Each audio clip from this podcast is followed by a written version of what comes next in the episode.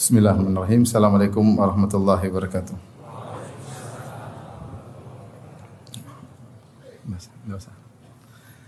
الحمد لله على إحسانه وشكر له على توفيقه وامتنانه أشهد أن لا إله إلا الله وحده لا شريك له تعظيما لشأنه وأشهد أن محمدا عبده ورسوله أدى إلى رضوانه اللهم صل عليه وعلى آله وأصحابه وإخوانه حضرين حضرات إن رحمتي الله سبحانه وتعالى pada kesempatan yang bahagia ini kita akan bahas tentang topik terkait dengan bagaimana kita belajar untuk bisa berbahagia bersama Allah yaitu yang secara uh, syariat disebut dengan al-khulwah Allah yaitu berdua-duaan bersama Allah Subhanahu wa taala. Inilah topik yang kita semua uh, membutuhkannya karena kita mengakui kebanyakan waktu kita adalah berinteraksi dengan makhluk dan jika dibandingkan interaksi kita dengan Allah sangat sedikit ya. Waktu kita untuk berkhulwat dengan Allah hanyalah sedikit dan kebanyakan kita atau banyak dari kita waktunya habis untuk interaksi dengan manusia atau membicarakan manusia atau mengomentari manusia atau membaca komentar orang lain tentang orang lain dan demikianlah waktu kita ya terbuang-buang pada kesibukan terkait dengan manusia.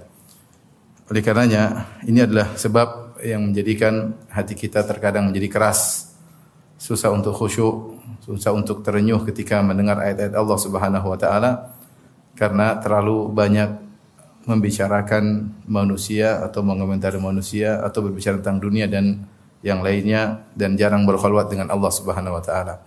Karenanya ada suatu pernyataan indah dari Aun bin Abdullah atau Abdullah bin Aun, Abdullah bin Aun salah seorang uh, ulama salaf di mana beliau berkata, "Dzikrun nasi daun wa dzikrullahi dawaun."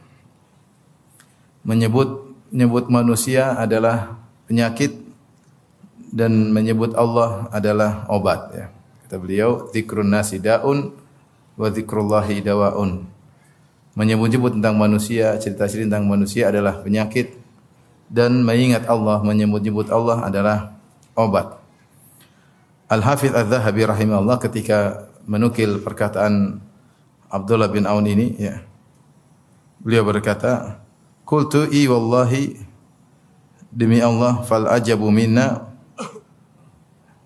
sungguh benar demi Allah pernyataan beliau fal ajabu minna dan yang menakjubkan dari kita wa min jahlina yang menakjubkan dari kita dan dari kebodohan kita kaifa nada'ud dawa'a wa naqtahimud bagaimana kita meninggalkan obat yaitu zikir kepada Allah wa naqtahimud da dan kita masuk menerobos dalam penyakit yaitu sibuk berbicara tentang manusia.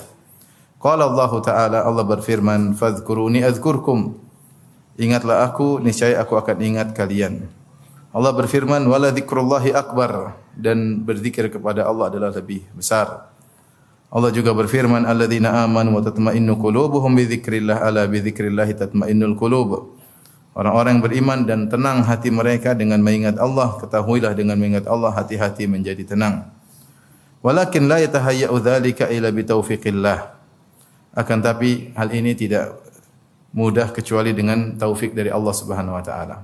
Artinya zikir adalah ibadah yang mudah dan agu, faedahnya sangat besar dan inilah obat, obat dari terhadap hati, ya, obat dari penyakit yang menimpa hati kita.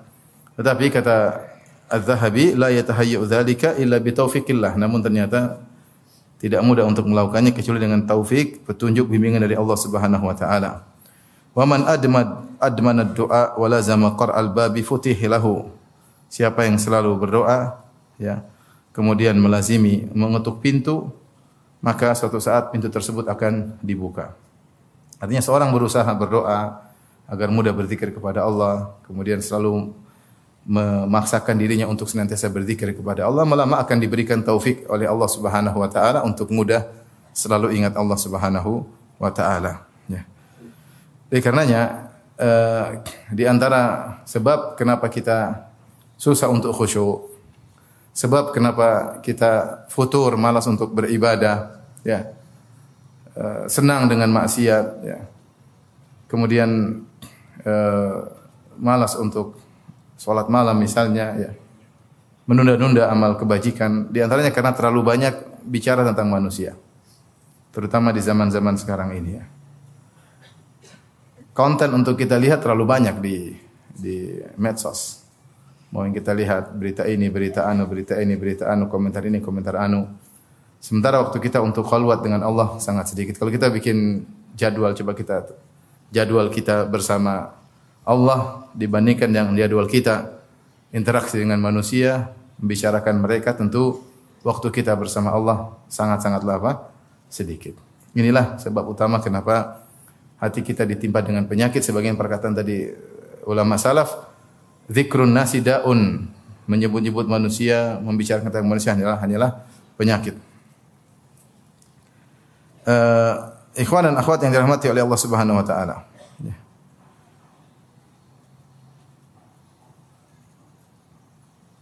Oleh karenanya para ulama mengingatkan akan hal ini ya.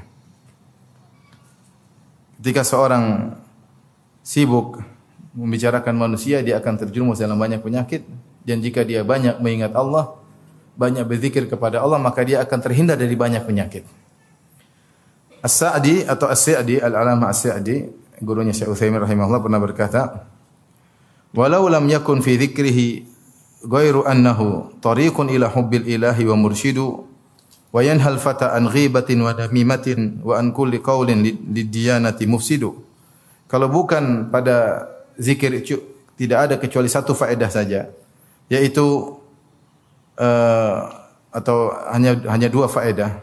Maka sungguh sungguh luar biasa ibadah zikir tersebut. Kemudian beliau menyebutkan dua faedah tersebut. Kalau seandainya zikir tidak memiliki faedah kecuali dua ini, maka sungguh zikirlah ibadah yang agung. Yang pertama kata beliau, Tariqun ila hubbil ilahi wa mursyidu. Dengan berzikir kepada Allah maka seorang akan menjadi cinta kepada Allah. Ya, dengan sering mengingat Allah, uh, menyebut nama Allah Subhanahu wa taala, membaca firman Allah, maka seorang akan menjadi cinta kepada Allah.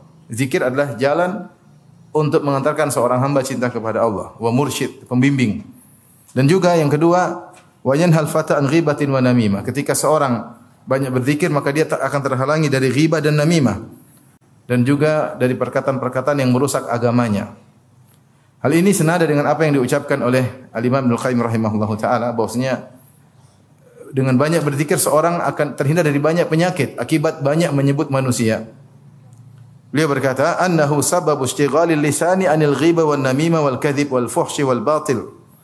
Zikir sebab seorang terlalaikan, lisan tersibukkan sehingga tidak sempat untuk ghibah, tidak sempat untuk namimah, tidak sempat untuk berdusta, tidak sempat berkata-kata kotor, berkata yang batil. Fa innal abda la budalahu yatakallam. Karena manusia pasti berbicara.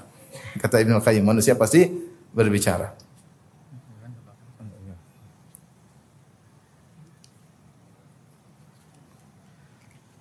Karena manusia pasti berbicara, pasti berkomentar, ya. Baik secara lisan maupun dengan tulisan. Sebagaimana zaman sekarang. Tidak ada manusia diam-diam aja. Secara manusia pasti berbicara, berkomentar, manusia hobi untuk komentar, hobi untuk berbicara. Apakah dia ungkapkan dengan lisan atau diungkapkan dengan tulisan? Maka kata Ibnu Qayyim, fa innal abda la lahu an yatakallam, hamba pasti berbicara. Fa illam yatakallam bi dzikrillah ta'ala wa dzikri awamirihi, takallama bi hadhil muharramat aw ba'dihha. Jika dia tidak menyibukkan lisannya untuk berbicara dengan zikir kepada Allah dan juga menyebut tentang perintah Allah, syariat-syariat Allah, maka dia akan berbicara dengan perkara-perkara yang haram ini, itu ghibah, namimah dan yang semisalnya. Kebatilan, kedustaan, perkataan keji, au ba'dhiha atau sebagian dari kemungkaran-kemungkaran tersebut. Wala sabila ila salamati minha albatta illa bi dzikrillah taala. Dan tidak mungkin selamat dari ini semua kecuali dengan berzikir kepada Allah Subhanahu wa taala. Wal musyahadatu wa tajribatu syahidani bidzalik. Apa yang kita saksikan dan apa yang kita telah coba bukti akan hal ini, bukti akan kebenaran hal ini. Faman awwada lisanahu dzikrallahi sana lisanahu anil batil wal. Siapa yang biasakan dirinya, lisannya untuk berzikir kepada Allah, maka dia telah menjaga lisannya dari perkataan yang batil atau perkataan yang sia-sia. Wa man yabisa lisanuhu an dzikrillahi ta'ala tarattaba bi kulli batilin wa lagwin fuhshin. Dan siapa yang lisannya kering dari berzikir kepada Allah Subhanahu wa taala, tidak sempat berzikir kepada Allah, maka lisannya akan dibasahi dengan semua kebatilan perkataan sia-sia maupun perkataan yang yang keji. Ya ini benar perkataan Ibnu Qayyim rahimahullahu taala.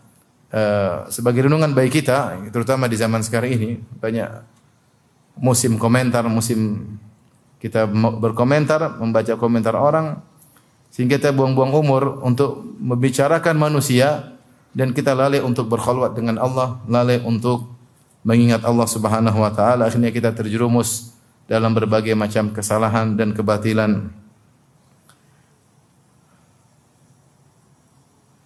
Kata As-Sa'di rahimahullahu taala dalam sebagian fatwanya, "Wal yahdhar min al-istighali bin nasi." Dan waspadalah jangan sibuk dengan manusia. Jangan sibuk dengan apa? Manusia. Wa ahwalihim dan jangan sibuk untuk memeriksa kondisi mereka. Cek sana, cek sini.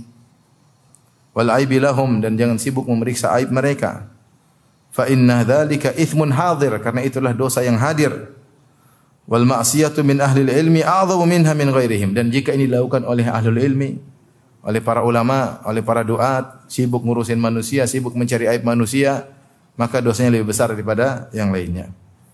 Wali anna ghairahum yaqtadi bihim. Karena selain mereka selain ulama mereka menjadikan ulama sebagai uswah sebagai teladan. Ya. Kemudian kata beliau wali anna al-istighala bin nasi yudayyi'u al-masalih an-nafi'ata wal waqt an-nafis wa yadhhab wa yadhhab bahjatul ilmi wa nur wa nuruhu. Kata beliau karena sibuk ngurusin manusia hanyalah menghilangkan banyak kemaslahatan yang bermanfaat dan hanya membuang waktu-waktu yang berharga dan menghilangkan indahnya ilmu dan cahaya ilmu. Ini uh, saya kasih mukadimah tentang pentingnya khalwat. Karena ternyata sibuk dengan membicarakan manusia, urusan manusia, mengomentari mereka, membaca komentar orang tentang mereka sebagaimana zaman sekarang. Kita lagi sibuk tentang itu enggak? Lagi sibuk ya. Itu hanya membuat hati menjadi keras. Dan itu semua penyakit. Dan kita dan nyaman kalau sudah berbicara tentang manusia, kita jadi mudmin, jadi ketagihan. Menyenangkan ya, ghibah, namimah, mengungkit mengungkit aib orang lain, kemudian membongkar keburukan orang lain, membaca komentar orang tentang keburukan orang lain, bantah-bantahan menyenangkan. Tanpa terasa sejam kita lewati setiap hari. Sejam, dua jam, ya.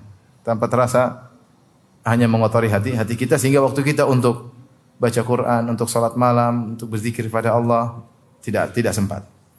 Tidak sempat berkhulwat dengan Allah Subhanahu wa taala. Bagaimana kita mau bahagia? Bagaimana kita mau bahagia? Karena tidak mungkin bahagia kecuali bersama Allah. Yang yang ciptakan hati kita adalah Allah Subhanahu wa taala. Yang menganugerahkan kebahagiaan adalah Allah Subhanahu wa taala. Karena Ibnu Qayyim rahimahullah punya perkataan ini dalam kitabnya Idatus Sabirin wa Dhakhiratus Syakirin.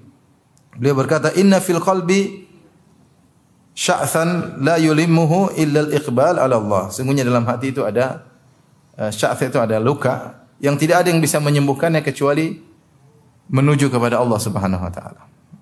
Ada penyakit, ada luka, tidak mungkin sembuh kecuali kita kembali kepada Allah.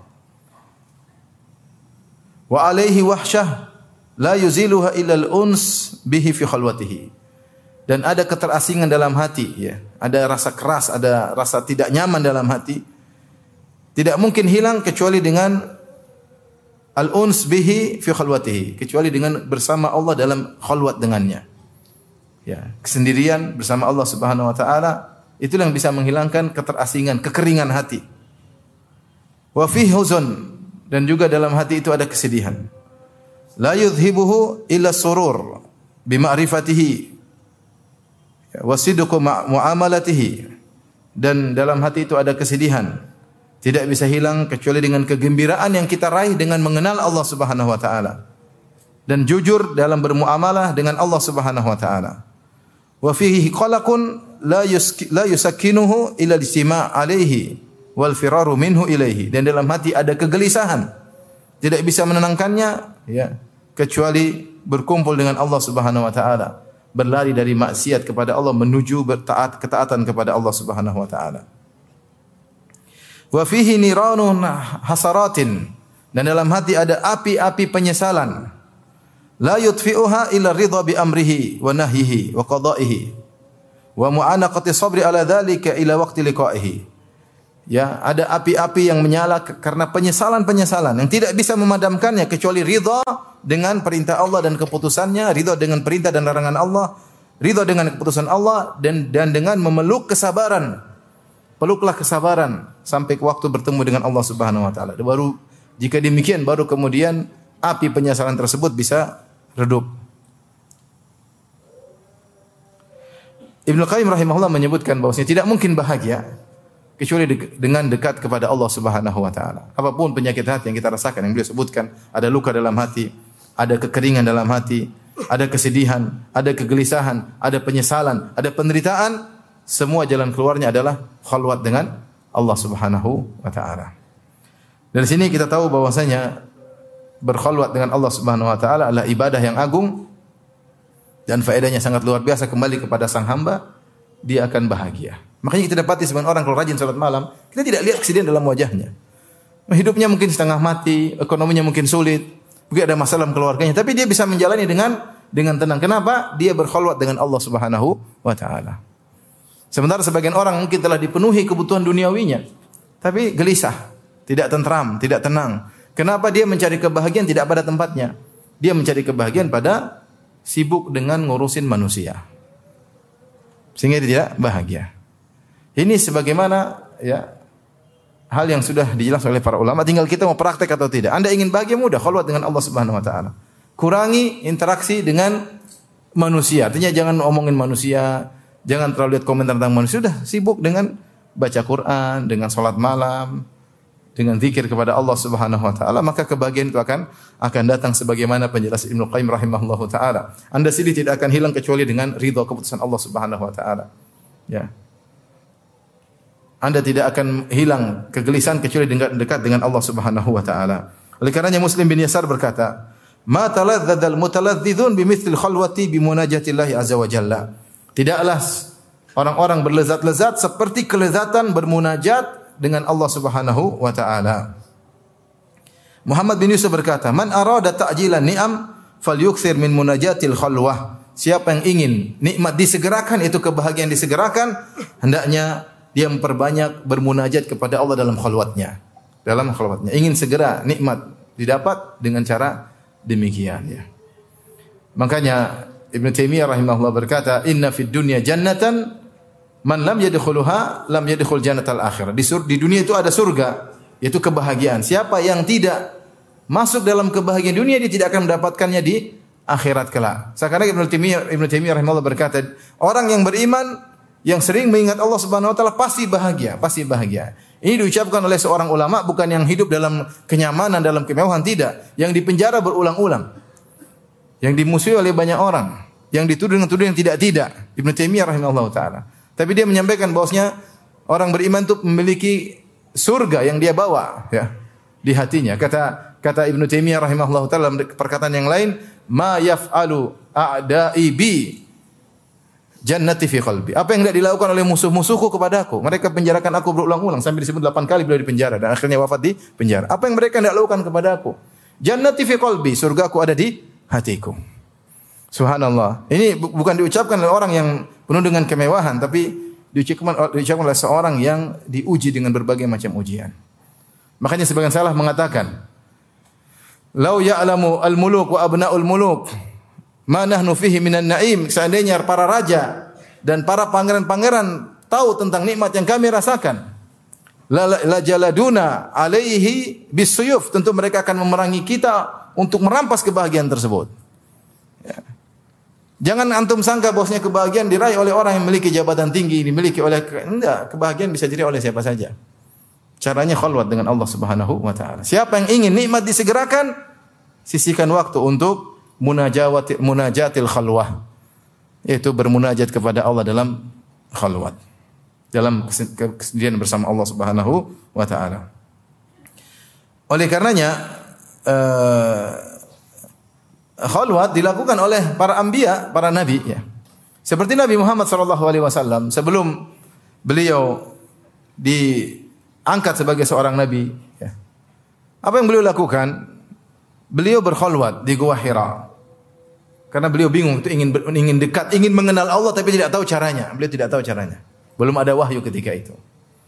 Maka disebutkan oleh Aisyah radhiyallahu taala anha hubbiba ilaihi al-khala ya Kata Aisyah radhiyallahu taala anha, Thumma hubbiba ilaihi al-khala wa kana yakhlu bi ghar Hira fa fihi.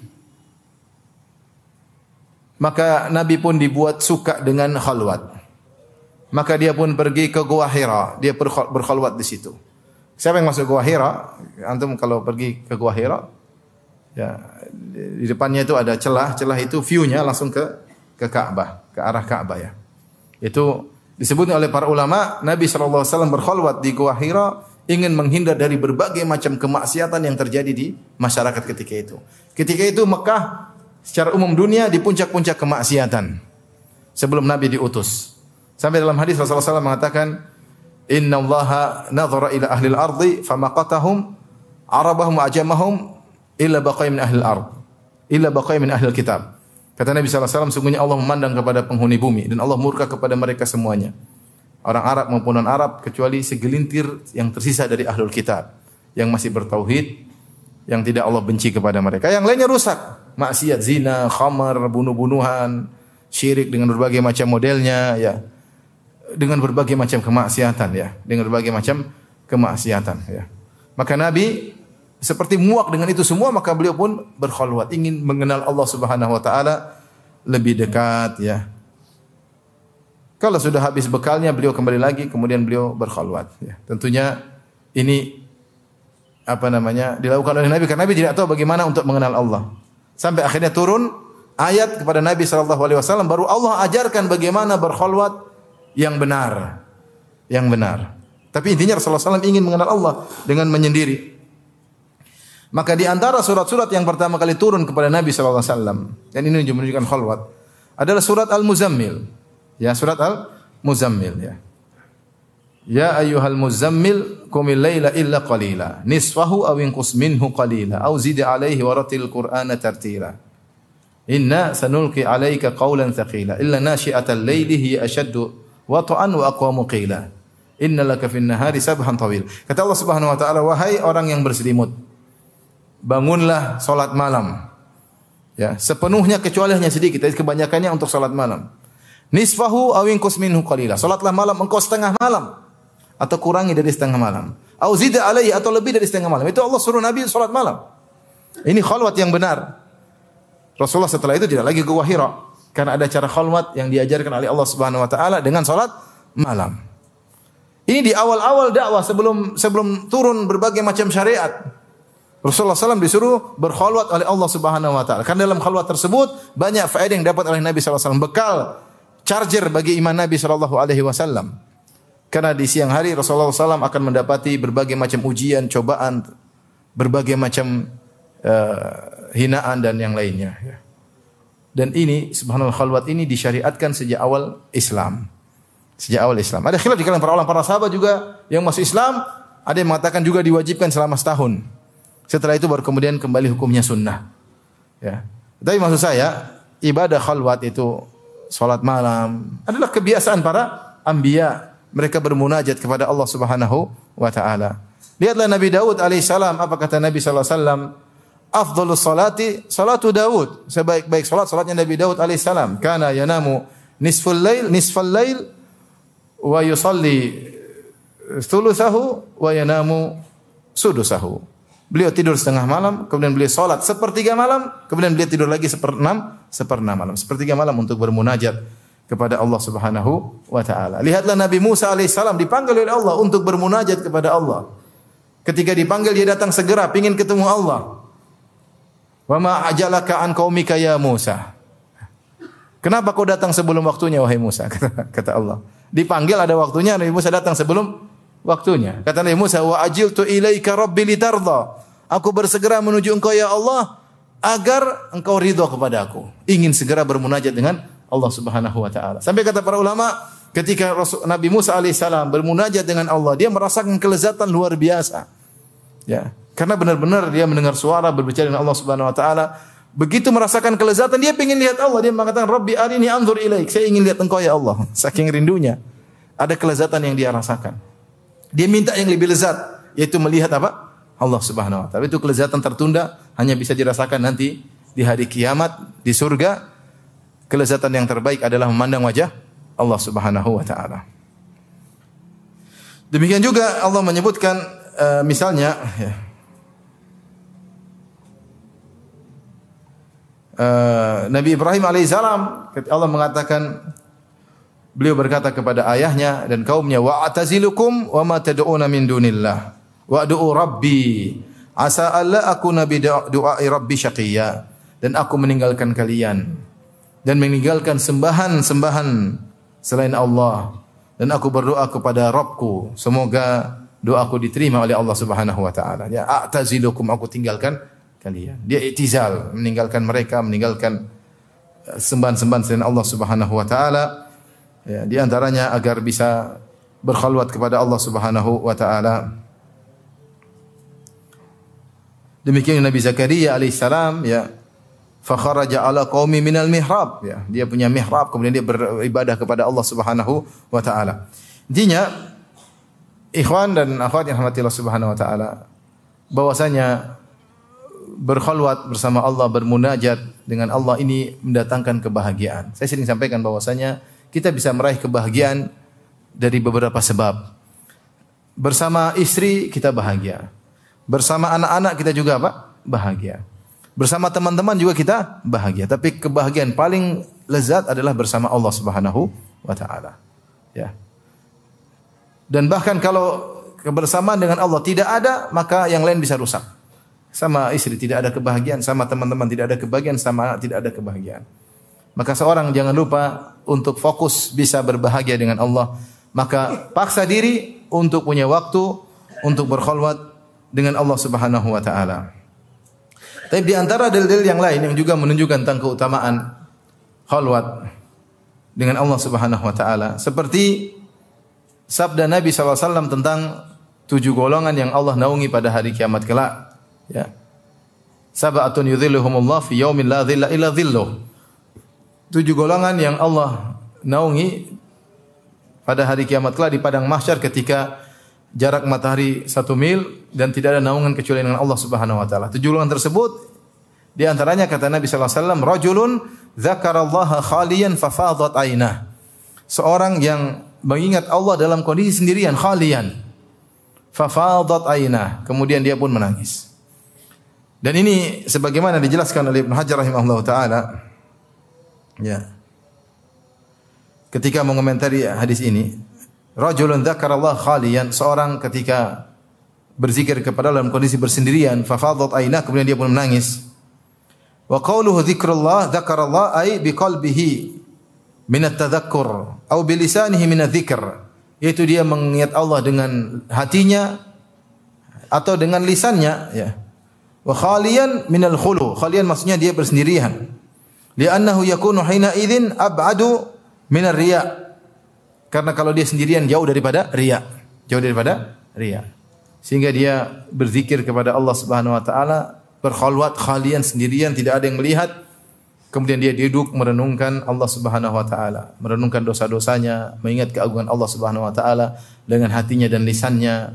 Dia ingat tentang hari kiamat, tentang dosa-dosanya maka dia pun menangis. Ya, maka ini adalah ibadah yang agung menyebabkan seorang dinaungi oleh Allah pada hari kiamat kelak di antara tujuh golongan. Di antara hal yang menakjubkan disebut oleh para ulama, di antara tujuh golongan tersebut, Nabi mengatakan rajulani tahabba fillah ijtama alaihi wa tafarraqa alaihi. Dua orang yang saling mencintai karena Allah Subhanahu wa taala. Mereka bertemu karena Allah dan berpisah karena Allah. Bertemu karena Allah, kita paham itu bertemu karena ada kegiatan, ya mungkin bertemu di masjid karena ikut sama ikut pengajian, sama-sama belajar agama bertemu karena sama-sama ingin bantu anak yatim misalnya, bertemu karena urusan-urusan dakwah, bertemu karena urusan akhirat, kita ngerti. Tapi apa, apa maknanya berpisah karena Allah? Ada beberapa tafsiran di, tentang makna berpisah karena Allah. Di antaranya adalah mereka pun berpisah karena Allah karena mereka masing-masing ingin khalwat bersama Allah Subhanahu wa taala. Karena kalau setiap saat bertemu dengan teman kapan mau berkhalwat dengan Allah? Maka mereka pun harus berpisah karena Allah. Supaya masing-masing bisa khalwat untuk berzikir kepada Allah dalam kesendiriannya. Ya, dalam kesendiriannya. Maka kalau kita maknakan wa tafarraqa alaihi berpisah karena Allah dengan mana ini, maka ini juga menunjukkan akan keutamaan khalwat bersama Allah merupakan sebab seorang dinaungi oleh Allah pada hari kiamat di hari tidak ada naungan kecuali naungan Allah Subhanahu wa taala. Demikian juga di antara dalil yang menunjukkan tentang keutamaan khalwat uh, bersama Allah Subhanahu wa taala di antaranya keumuman hadis riwayat Muslim dari hadis Sa'ad bin Abi Waqqas radhiyallahu anhu beliau berkata Rasulullah SAW bersabda Inna Allah yuhibbul abdal taqiyal ghaniyal khafi sungguhnya Allah mencintai seorang hamba yang bertakwa yang uh, al-ghani yang cukup tidak tidak minta-minta kepada orang lain dia merasa cukup ya kemudian al-khafi yang sembunyi yang bersembunyi artinya tidak tidak sering dia sering bersendirian. Di antara makna hadis ini adalah sering bersendirian, tidak ingin tampil, tidak suka tampil, suka bersendirian. Khafi maksudnya tersembunyi. Di antara maknanya berkhulwat dengan Allah Subhanahu wa taala. Allah suka dengan hamba yang seperti ini. Dia bersendirian, kemudian berzikir kepada Allah, baca Al-Qur'an, berkhulwat bersama Allah, dia bermunajat kepada Allah, nikmati kebersamaannya dengan Allah Subhanahu wa taala. Demikian juga di antaranya eh, keumuman hadis Rasulullah SAW bersabda, Man istata'a minkum an yakuna lahu khabi'un min amalin salih falyaf'al. Siapa di antara kalian yang mampu untuk memiliki amalan soleh yang tersembunyi maka lakukanlah. Di antara amalan soleh yang disembunyikan oleh seorang ketika dia berkhulwat bersama Allah Subhanahu wa taala. Apakah dia bersendirian ketika salat malam ataukah dia bersendirian ketika baca Al-Qur'an ataukah dia bersendirian ketika zikir kepada Allah Subhanahu wa taala? Apakah dia bersendirian ketika dia berdoa bermunajat kepada Allah Subhanahu wa taala? Di antara amal yang dicintai oleh Allah adalah amalan yang disembunyikan. Di antara amal yang bisa disembunyikan adalah dengan berkhulwat kepada Allah Subhanahu wa taala. Taib ini di antara dalil tentang keutamaan khalwat. Di antaranya semua dalil-dalil tentang keutamaan salat malam termasuk keutamaan khalwat kepada Allah Subhanahu wa taala. Taib. Ikhwan dan akhwat yang rahmati Allah Subhanahu wa taala. Apa itu khalwat? Ya, dan cara-cara kita berkhulwat kepada Allah Subhanahu wa taala. Khalwat maknanya secara umum uh, yaitu seorang bersendirian ya, menjauhkan diri dari pandangan manusia dan juga menjauhkan diri connecting interaksi dengan makhluk. Kemudian dalam kesendirian tersebut dia menampakkan kerendahannya, kehinaannya, kebutuhannya kepada Allah Subhanahu wa taala atau dia menyampaikan kegelisahannya, kesedihannya kepada Allah Subhanahu wa taala atau dia mengingat Allah, keagungan Allah Subhanahu wa taala. Itu namanya khalwat. Intinya dia bersendirian dalam rangka untuk mengingat Allah. Mengingat Allah itu banyak. Bisa dengan baca Quran, bisa dengan salat, bisa dengan berzikir, bisa dengan berdoa kepada Allah, bisa dengan menyampaikan kegelisahan, curhat kepada Allah Subhanahu wa taala. Semuanya namanya apa? Khalwat. Ini namanya khalwat. Berusaha menjauhkan diri dari pandangan manusia. Ini mengingatkan saya tentang uh, pernyataan Ibnu Rajab Al-Hambali ketika membahas tentang i'tikaf karena di antara bentuk khalwat adalah i'tikaf. Beliau berkata hakikatul i'tikaf, hakikat i'tikaf adalah uh, qatul alaik anil khalaik wa bi khidmatil khaliq. Kata beliau namanya i'tikaf, hakikat i'tikaf adalah memutuskan seluruh relasi dengan makhluk. Kemudian nyambung dengan Allah Subhanahu wa taala. Itu namanya hakikat i'tikaf. Itulah hakikat khalwat. Dan khalwat secara umum ada dua, ada khalwat hati dan ada khalwat jasad. Yang paling utama adalah khalwat hati. Seorang hatinya selalu ingat kepada Allah. Ya. Bahkan khalwat hati ini dia bisa lakukan meskipun di tengah banyak orang. Kalau dia terbiasa ingat Allah Subhanahu dalam kesendiri, dalam meskipun banyak orang depan dia tidak peduli karena hatinya sedang berkhulwat dengan Allah Subhanahu wa taala. Orang lagi lama dia baca buku, baca tafsir.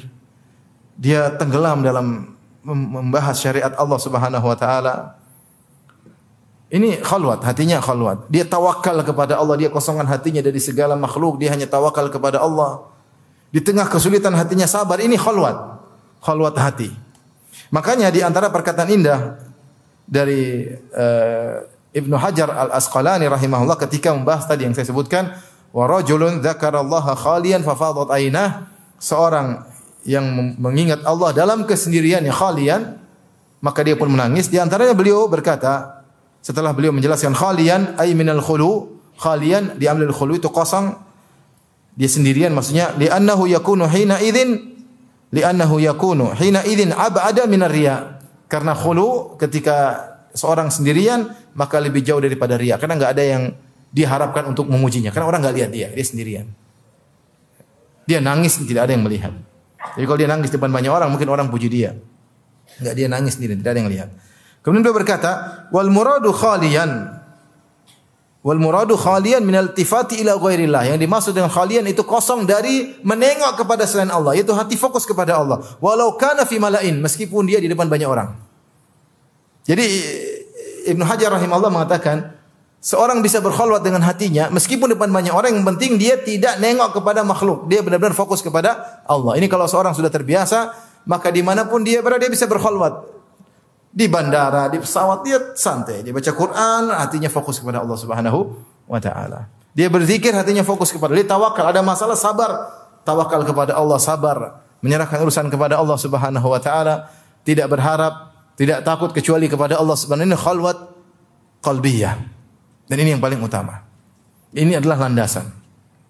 Yang kedua, khalwat jasadiyah, itu jasad ini juga mendukung dengan kesendirian seorang jauh dari pandangan manusia, ini juga khalwat jasadiyah ini juga mendukung. Makanya disyariatkan salat malam kata Nabi sallallahu alaihi wasallam, "Shallu bil laili wan nasu niyam." Salatlah kalian di malam hari ketika orang-orang sedang tidur. Artinya orang semua tidak ada lihat kamu. Kau berkhalwat dengan Allah, kau tidak berharap pujian manusia. Maka khalwat jasad juga penting, mendukung khalwat hati. Karena kalau seorang bersendirian tidak ada yang lihat, dia bisa konsentrasi untuk bermunajat kepada Allah Subhanahu wa taala. Makanya disyariatkan salat malam ya. Disyariatkan misalnya etikaf agar seorang mojok sendiri mengingat Allah Subhanahu wa taala dan yang lainnya ya. Tapi yang paling utama adalah khalwat hati. Khalwat jasad membantu khalwat khalwat hati. Adapun bentuk-bentuk khalwat yang mungkin kita lakukan, ikhwan dan akhwat yang dirahmati oleh Allah Subhanahu wa taala. Yang pertama dalam keseharian misalnya adalah salat malam.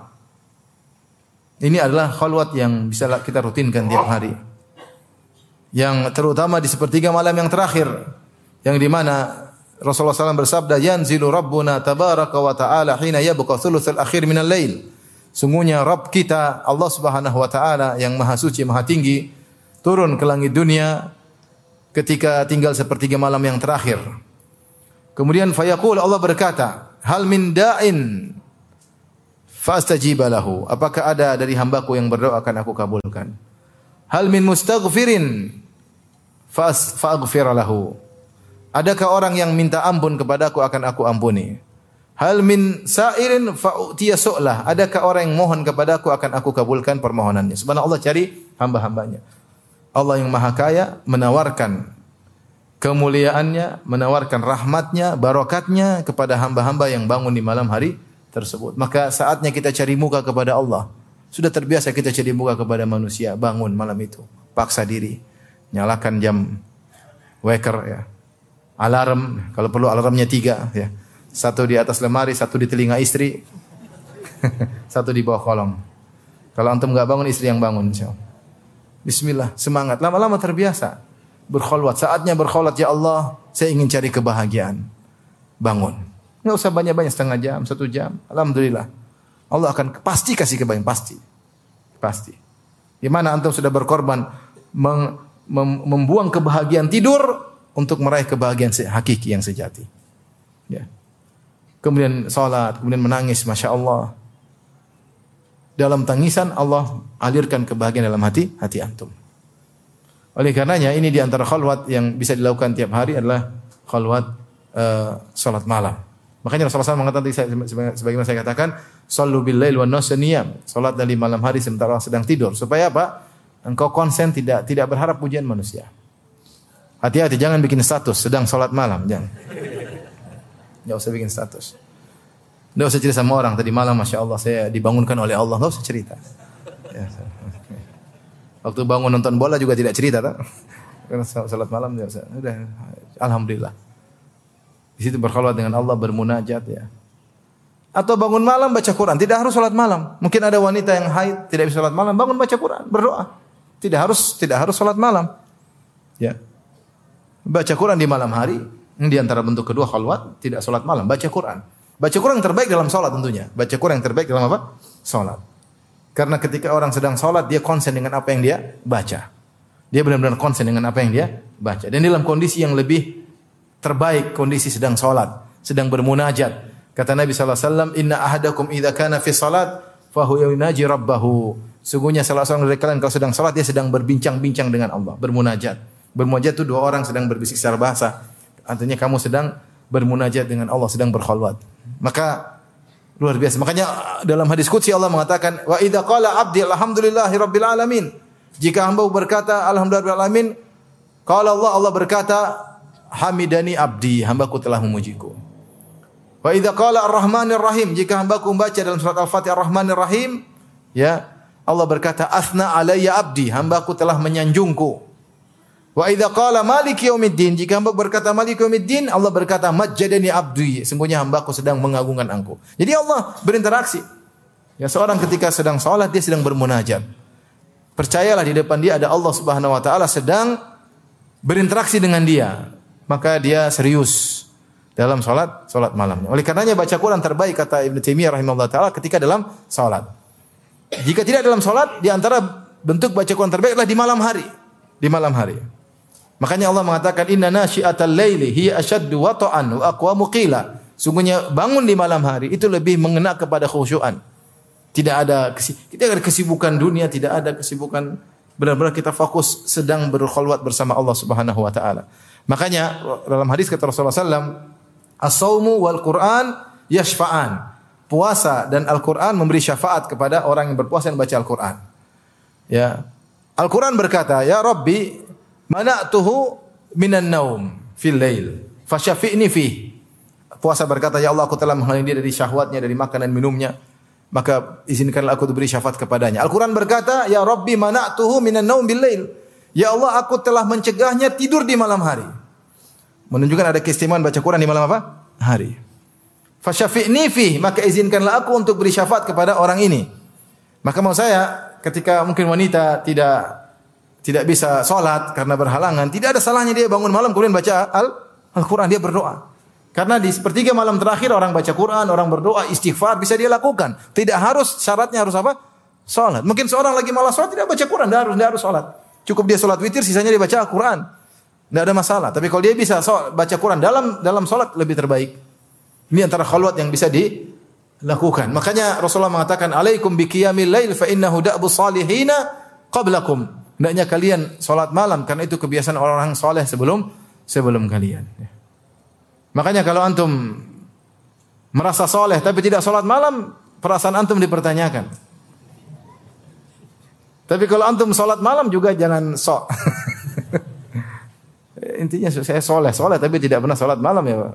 Sholat perasaannya dipertanyakan. Karena Rasulullah mengatakan, Alaikum bikiyamil lail fa innahu da'bu salihina qablakum. Hendaknya kalian sholat malam sungguhnya itulah kebiasaan orang-orang soleh sebelum kalian. Kelezatan apa yang lebih hebat dari kelezatan bermunajat di malam hari? Kebahagiaan yang disegerakan. Kekuatan untuk bisa menghadapi problem di siang hari. Sholat malam. Tempat kita menyampaikan keluh kisah kita kepada Allah subhanahu wa ta'ala. Tempat kita menggantungkan segala harapan kita kepada Allah. Allah sedang mencari hambanya. Sedang mencari-cari. Kemudian kita tidur pulas.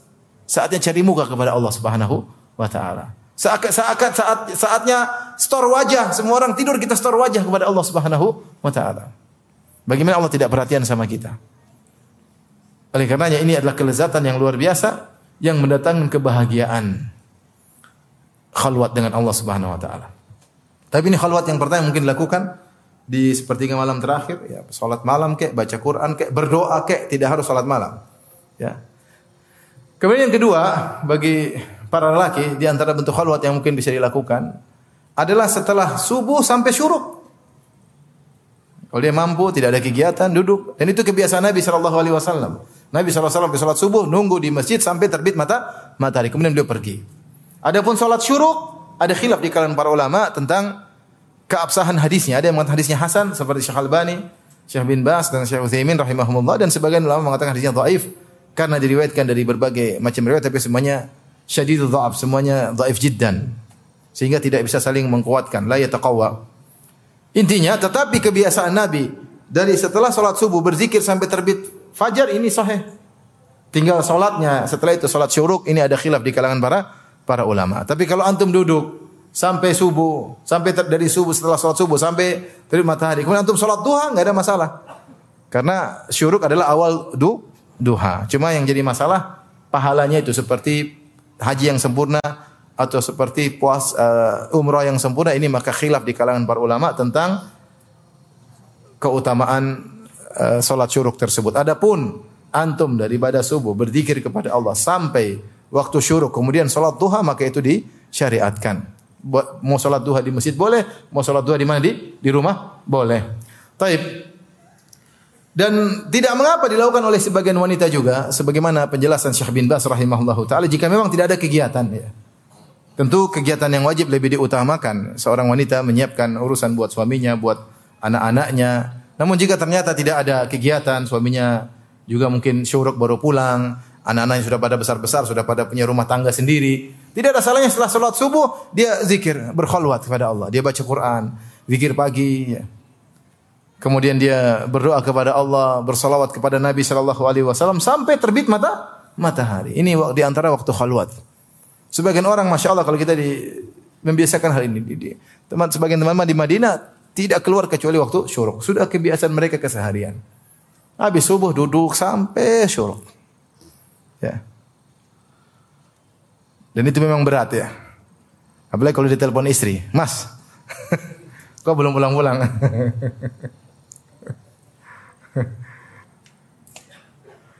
sebagian ada sebagian wanita pernah protes, Ustadz ini suami saya kalau sudah subuh nggak pulang-pulang sampai duha baru pulang. Mungkin zikir, zikir bo. Terus saya tanya suami gimana ya? Ya Ustaz, zikir. Ya, mending di masjid saja daripada pulang diomelin gitu. niatnya salah ya. Atau niatnya double ya. Dapat pahala sekaligus terhindar dari kemudorotan. Intinya ini sunnah. Artinya khalwat ini bukan berarti wajib. Nah, ini sunnah. Kalau bertentangan dengan kewajiban, maka ya kita harus mengutamakan yang wah, yang wajib. Seperti wanita mungkin ketika pada subuh zikir, suaminya mau ke, ke kerja, mau siap-siap makan ya sudah dia siapin makanan. Nanti suaminya pergi baru dia mulai khalwat yang yang lain. Dia berzikir kepada Allah dan yang lainnya. Kami kalau bisa dibiasakan luar biasa. Ya. Kemudian di antara waktu khalwat yang mungkin dilakukan oleh, oleh seorang adalah khalwat di hari Jumat setelah sholat asar. Kita tahu ada hadis bahwasanya di hari Jumat ada sa'ah, ada satu waktu Rasulullah menyebutkan tentang sedikit yuqalliluha. Waktu tersebut sedikit ya. Uh, siapa yang berdoa menepati mengepasi waktu tersebut maka doanya akan dikabulkan. Ada khilaf di kalangan para ulama tentang kapan waktu tersebut. Pendapat pertama adalah ketika uh, imam khatib naik mimbar sampai selesai sholat. Ya. Ini ada yang mengatakan demikian. Terutama ketika sedang sholat. Wah, qaimun yusalli, sedang sholat. Maka di antara nasihat saya untuk saya pribadi kawan-kawan, kalau sedang sholat Jumat jangan lupa di antara sujud kita berdoa dalam sholat Jumat kita. Sujud kita berdoa ya. Sebelum salam kita berdoa karena di antara pendapat yang mengatakan bahwasanya waktu tersebut yang mustajab adalah di hari Jumat ketika sedang apa sholat Jumat. Pendapat kedua adalah setelah asar sampai terbenam matahari. Setelah asar terbenam matahari. Sebagian orang subhanallah, ini kebiasaan kalau di Arab banyak sekali ya. Habis sholat asar di masjid tidak keluar kecuali sampai terbenam matahari. Sibuk berzikir kepada Allah, baca doa, kemudian sholawat kepada Nabi, baca Quran sampai terbenam matahari. Sampai saya dengar ceramah ada seorang mengatakan, ayah saya sejak 40 tahun habis sholat asar Jumat tidak keluar kecuali ma maghrib. 40 tahun sudah kebiasaannya. Ini saat seorang berkholat dan sebagian guru-guru kita demikian. Maksudnya saya safar dengan sebagian ulama, mereka kedua Jumat, Jumat pada asar jangan ganggu sudah. Mereka zikir. Uh, saya belum bisa ya karena pada maghrib saya ada kajian maka pada asar saya persiapan. Tapi maksudnya kalau persiapan sambil makan pisang goreng ada repot. Tapi kalau orang yang tidak ada kegiatan, subhanallah, pada asar sudah nongkrong di masjid lah, nongkrong di masjid, zikir sampai apa? Maghrib berdoa kepada Allah. Kalau sudah sudah kebiasaan, istri sudah ngerti, sudahlah, jangan cari saya kalau saya lagi di di masjid ya. di masjid. Tujuannya untuk berkhulwat sama menghindar dari kemudaratan. Subhanallah, dia mengatakan ayah saya 40 tahun tidak pernah meninggalkan hal tersebut. Ba'da Jumatan habis salat asar hari Jumat sudah nongkrong di masjid sampai ma maghrib. Saatnya kita berkhulwat kepada Allah Subhanahu wa taala. Tapi di antara khulwat yang mungkin kita lakukan adalah etikaf setahun sekali. Iktikaf ini mendatangkan kebahagiaan. Tanya orang yang mereka rasa kebahagiaan? Pasti rasa bahagia. Padahal mereka setengah mati iktikaf, meninggalkan kebiasaan, meninggalkan ini, meninggalkan kenyamanan tidur, tapi mereka merasakan kebahagiaan. Apa? Karena mereka baca Quran, mereka berzikir. Pasti Allah kasih kebahagiaan, pasti. Pasti. Saatnya kita apa? Uh, memperbaiki ya memperbaiki, memperbaiki hati hati kita. Setelah setahun mungkin hati kita penuh dengan berbagai macam penyakit, dengan itikaf kita bersihkan hati hati kita. Tapi tadi perhatikan ketika itikaf benar-benar kita mentahkik mewujudkan namanya khalwat. Maka HP tidak kita gunakan kecuali darurat. Jangan itikaf di masjid kemudian baca berita politik. Di masjid itikaf tapi lihat akhwat tidak bercadar, eh tidak apa tidak terbuka tidak berjilbab. Maksudnya pembawa acara kita nonton di masjid, maksiat dalam masjid di 10 malam hari terakhir. Melihat aurat terbuka, ini itikaf bagaimana seperti ini? Ingat perkataan Rajab, qatul alaik anil khalaik wa ittisal bi khidmatil khaliq. Namanya hakik itikaf adalah memutuskan segala relasi dengan makhluk. Tidak kita gunakan HP kecuali memang darurat. Ada urusan dengan istri, ada urusan anak-anak untuk bangunkan istri, bangun anak-anak tidak jadi masalah. Adapun kita itikaf kemudian kita sempat-sempatin menyambung koneksi dengan manusia, ini itikaf seperti apa seperti ini. Sehingga hasil yang kita dapatkan sedikit. Lain halnya kalau kita konsentrasi beribadah kepada Allah, baca Quran, berdoa, salat malam, ketemu dengan teman-teman sekedarnya, sekedar mungkin menghilangkan ke kebosanan, makan-makan bareng masing-masing kembali lagi sibuk ibadah sendiri ya. Ibadah sendiri ya.